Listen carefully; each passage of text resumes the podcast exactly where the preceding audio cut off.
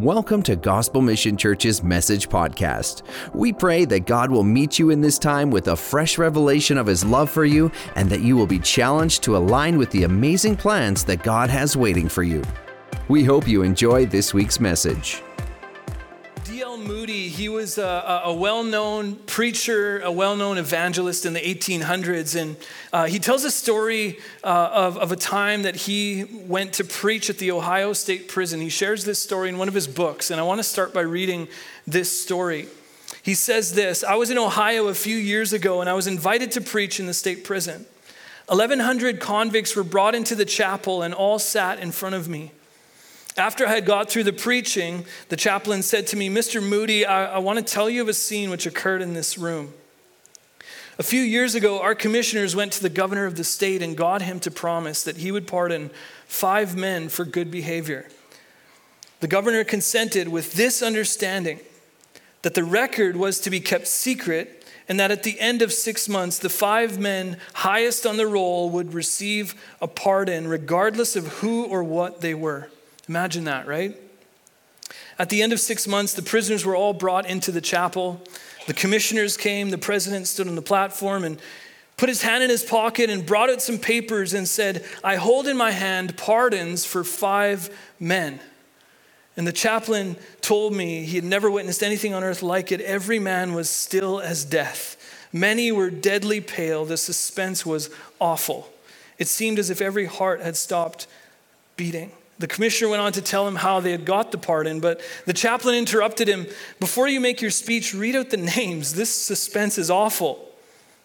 So he read out the first name Reuben Johnson will come and get his pardon. He held it out, but none came forward.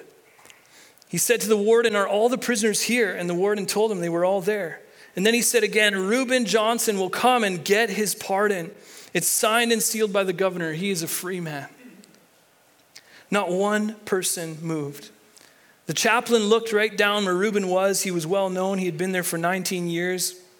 And many were looking around to see him spring to his feet, but he himself was looking around to see the fortunate man who had got this pardon.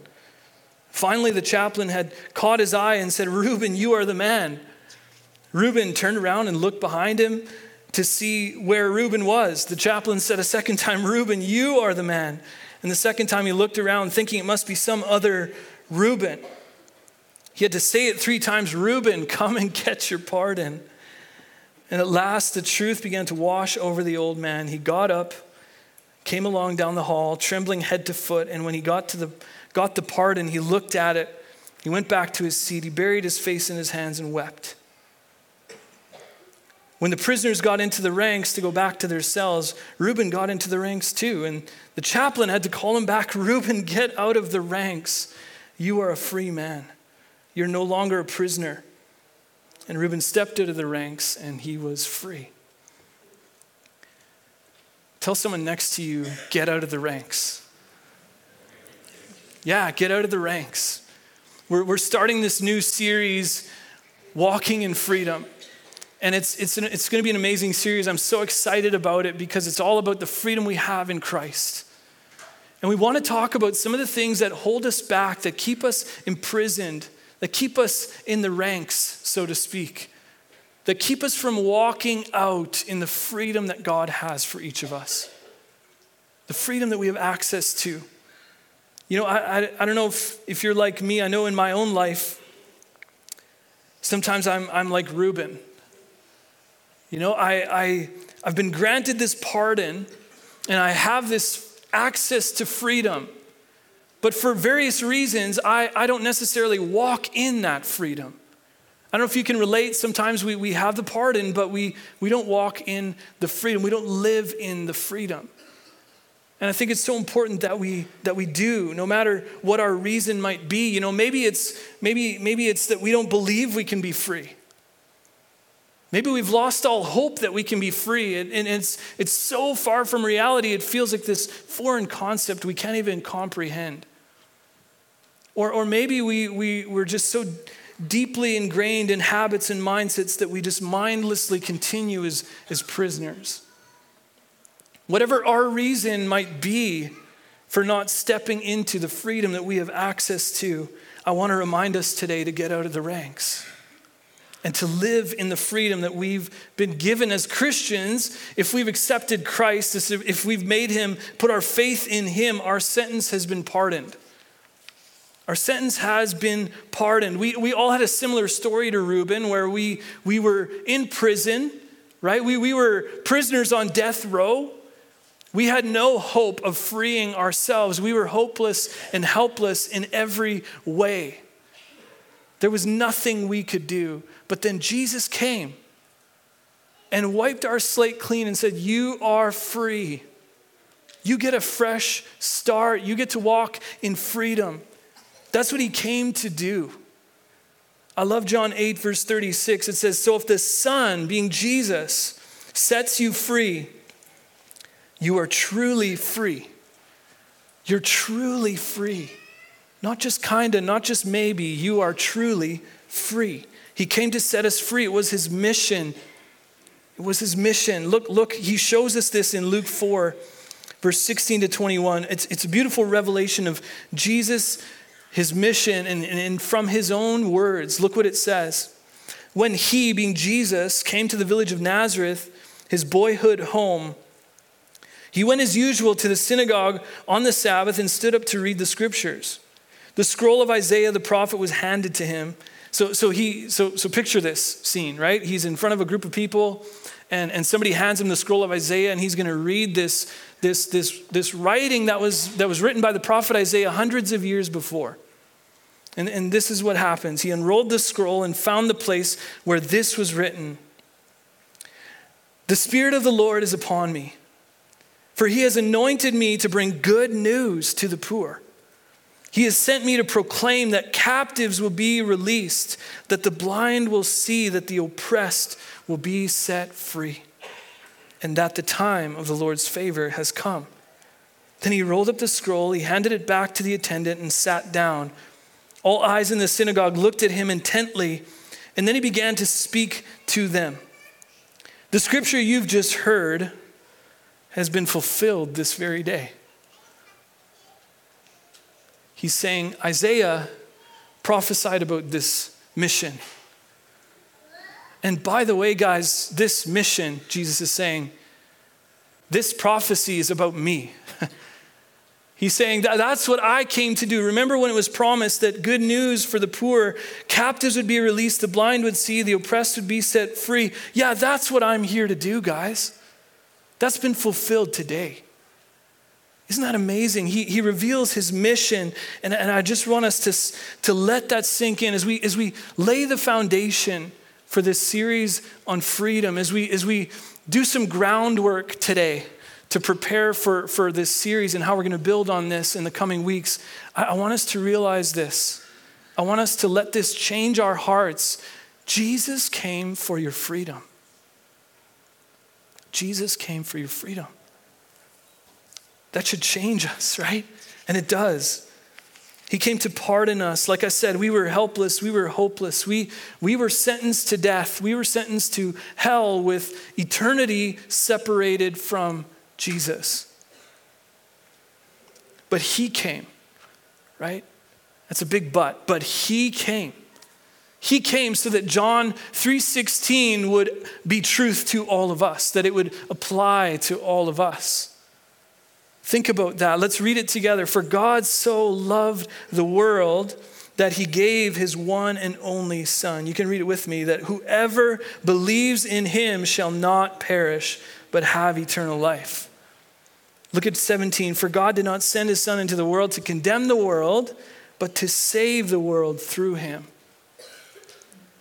When's the last time we've let this truth sink in really deep into our hearts?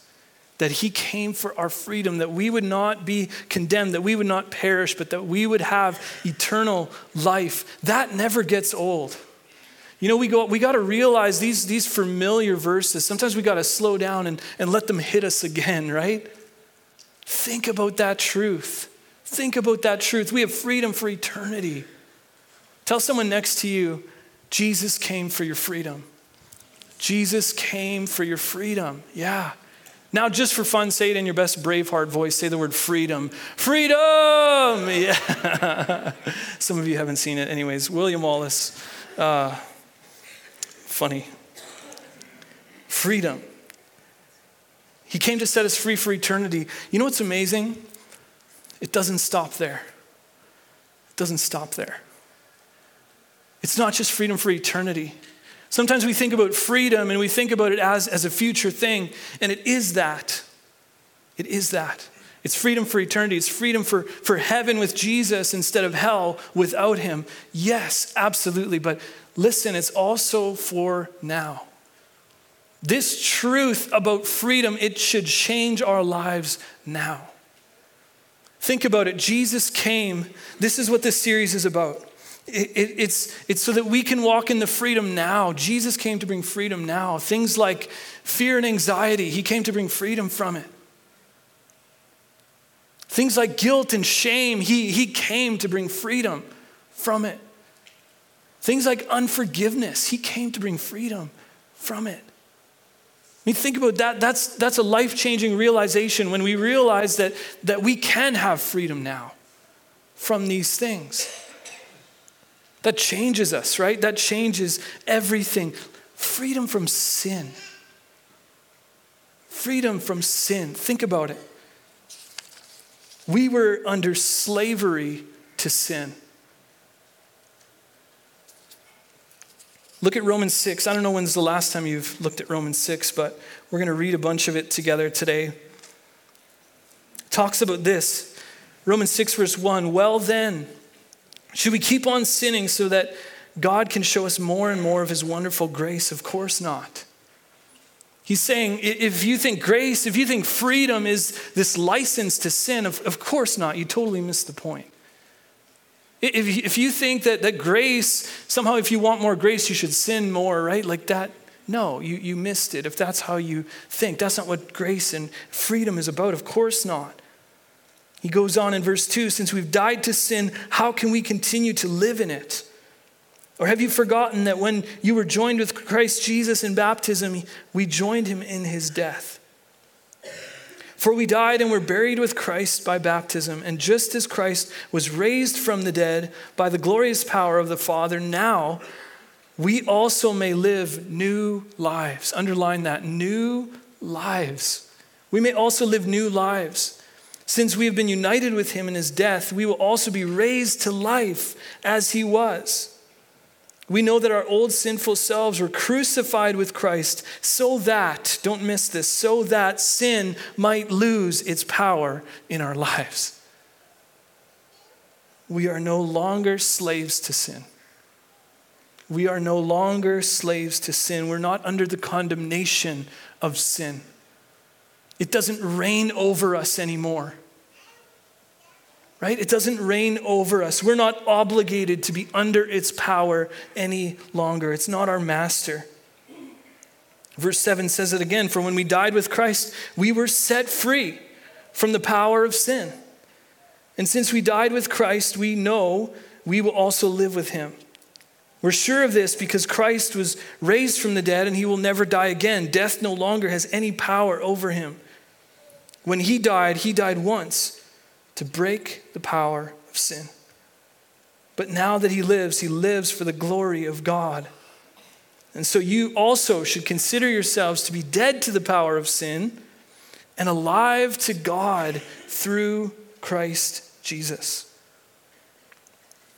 Jesus came to bring us freedom from the power of sin. You know, we, we have to realize that, that we have an enemy and, and, and the devil would love for us to continue to believe that we are still under the power of sin. And that he still somehow has some power over us, and that sin has to rule or reign in our lives. He would love us to think that. You know, it reminds me of a story I heard a while ago um, from, from a, a, a, it's a story that happened a long time ago when, when uh, slavery was first abolished in Jamaica what happened was that, that they passed this law and, and it was that all slaves would be legally free but there was some slaves in rural parts of jamaica that didn't hear about this law being passed for years And so they kept serving their master for years after they were legally free. And, and their masters didn't tell them.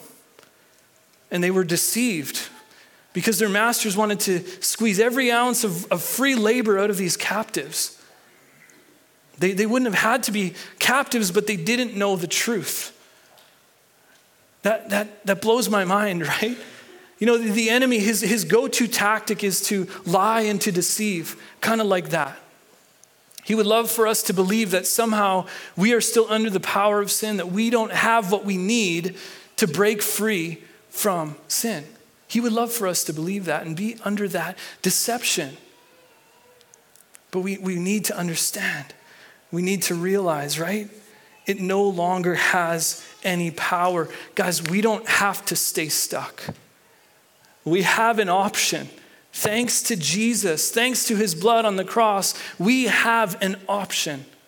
We have an opportunity to walk in freedom because he is our chain breaker.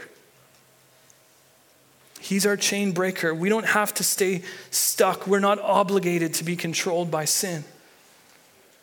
I think we need to clarify that Paul is not saying that someone who has come alive to God will never commit sin.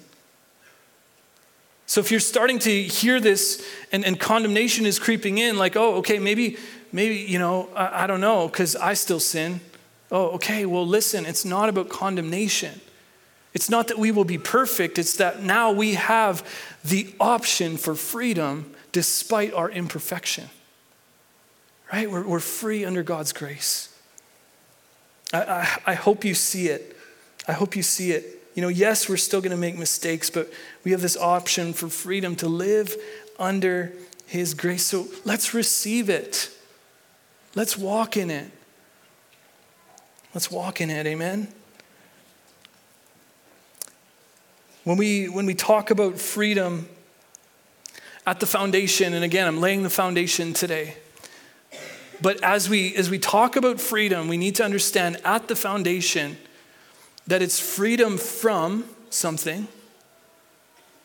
We've talked about it, right? Sin and hell. It's freedom from sin and hell.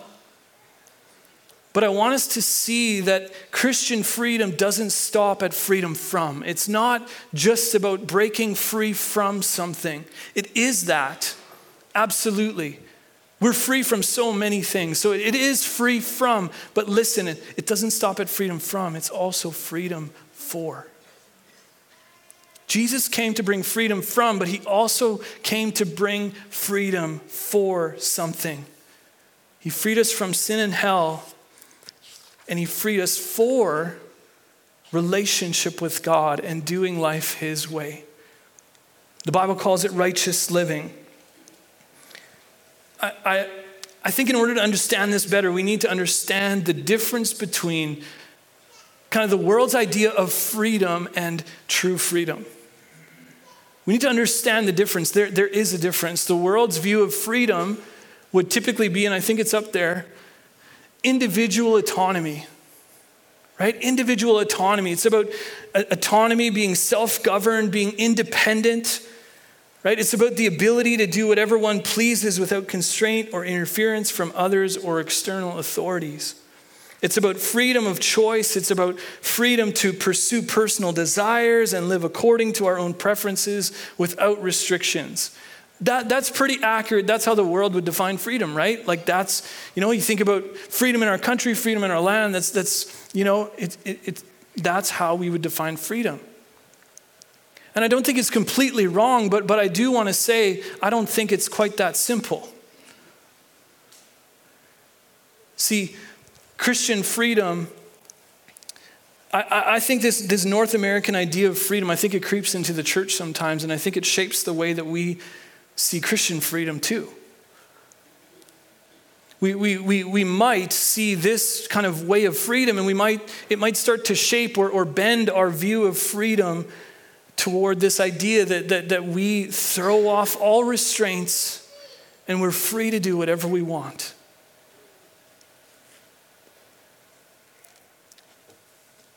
That's not freedom. And according to the Bible, that, that's actually slavery. That's slavery to our own desires and our own temptations. Listen, real freedom is about the ability to say no to what our flesh wants. Real freedom is about the ability to say no to what our flesh wants. That's where we find freedom. That's different than the world's definition of freedom, but it's true. Freedom to say no.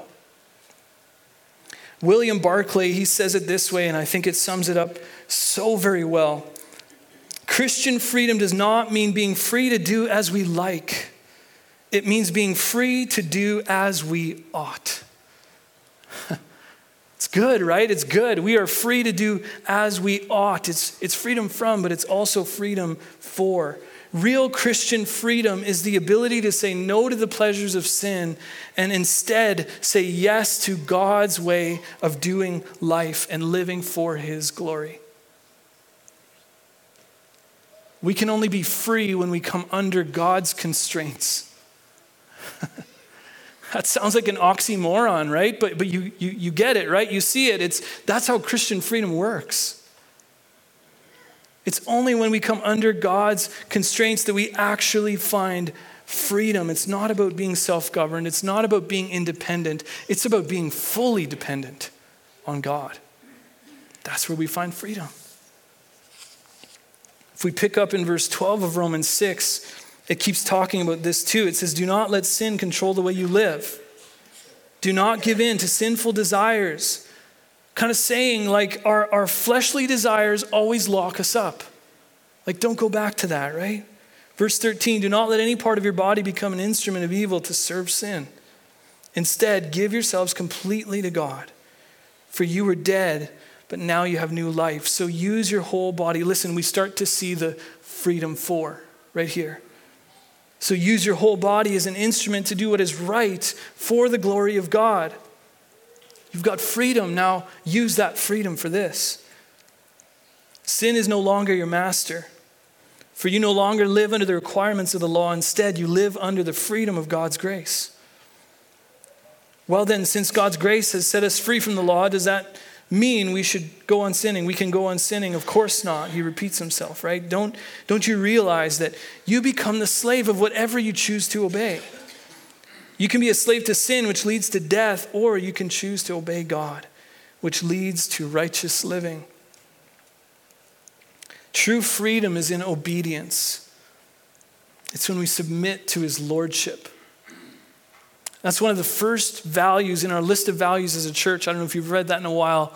If you haven't, you should. It's, it's that Jesus will be functional Lord. Jesus would be functional Lord, not just a figurehead, not just someone we say we believe in, but, but functional Lord, the one who calls the shots in our life. That's what it means to have Jesus as functional Lord. And that's, that's what I'm talking about. That's where we find freedom, is when He is the Lord, when He calls the shots in our life.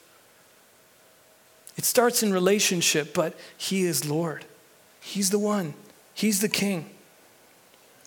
Goes on in 17, thank God, once you were slaves of sin, but now you wholeheartedly obey this teaching we have given you.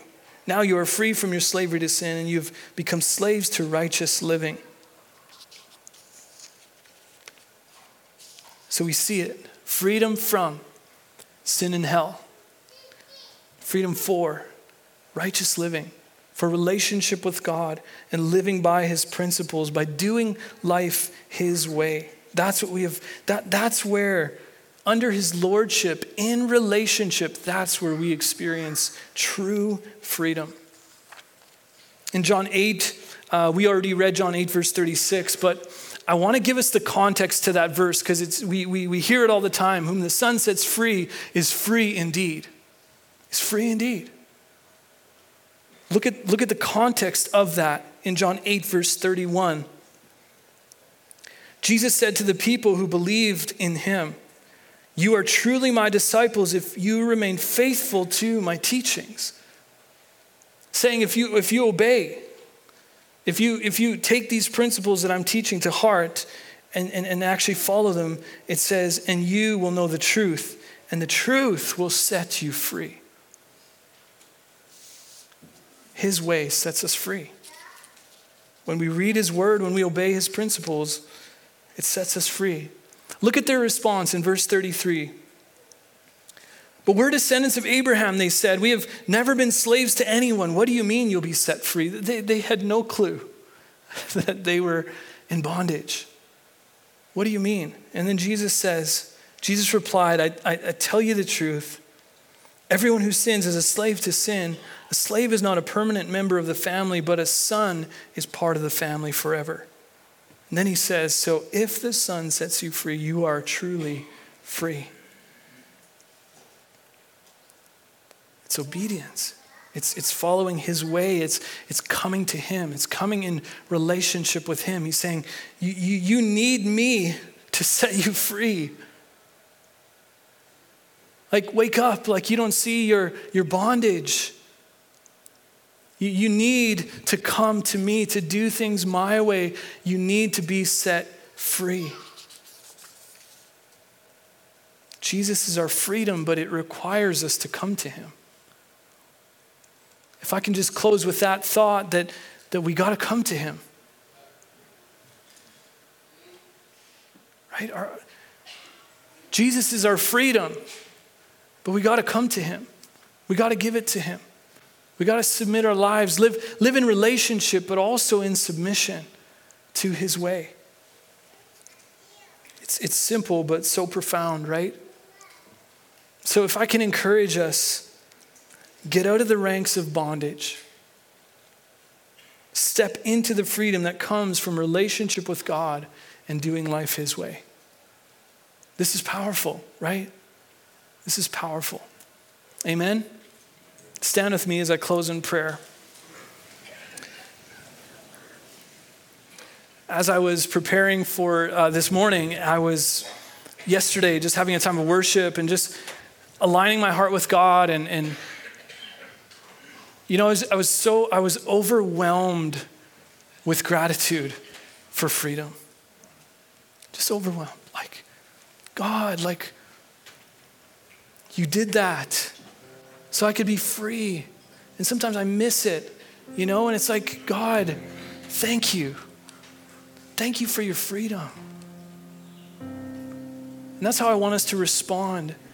Just pray with me God, thank you for your freedom. Thank you for your freedom. God, you can break any bondage. We just declare that in Jesus' name that you can break any bondage. You are our chain breaker. I, I, speak that over every person in this room. You are our chain breaker. And whether we are walking in, in a prison whether it's sin or, or something else. We need you to set us free. Thank you. Thank you for your freedom. Father, thank you for the loving invitation we have to continually come to you. Continually come to you. Maybe we've been coming to you for years, maybe our whole life. You say you can continually come to me. Thank you for that invitation to bring continual freedom in our lives. God, we accept it. We step into it today. And I want to give each of us a chance to respond and just have a conversation with, with God, just in, in our spot, right where we are right now. Just ask God, God, is there some area of my life where I need your freedom? And probably all of us immediately think of something. And if not, just ask Him God, is there an area of my life that I need your freedom? Show me. And then, God, help me to submit that. I want to give it to you. I want your freedom. I, I, I just come to you again. Come to you again, God. Thank you for your love, your grace. Thank you that you care. Father, we love you. And our response after all this is just worship. We praise you. Like we're going to sing, we praise the one who set us free. Amen. Thanks for listening. If there's anything we can do to help you along in your journey, email prayer at gmchurch.ca. If you'd like to see what's coming up at Gospel Mission Church or learn more about us, visit gmchurch.ca.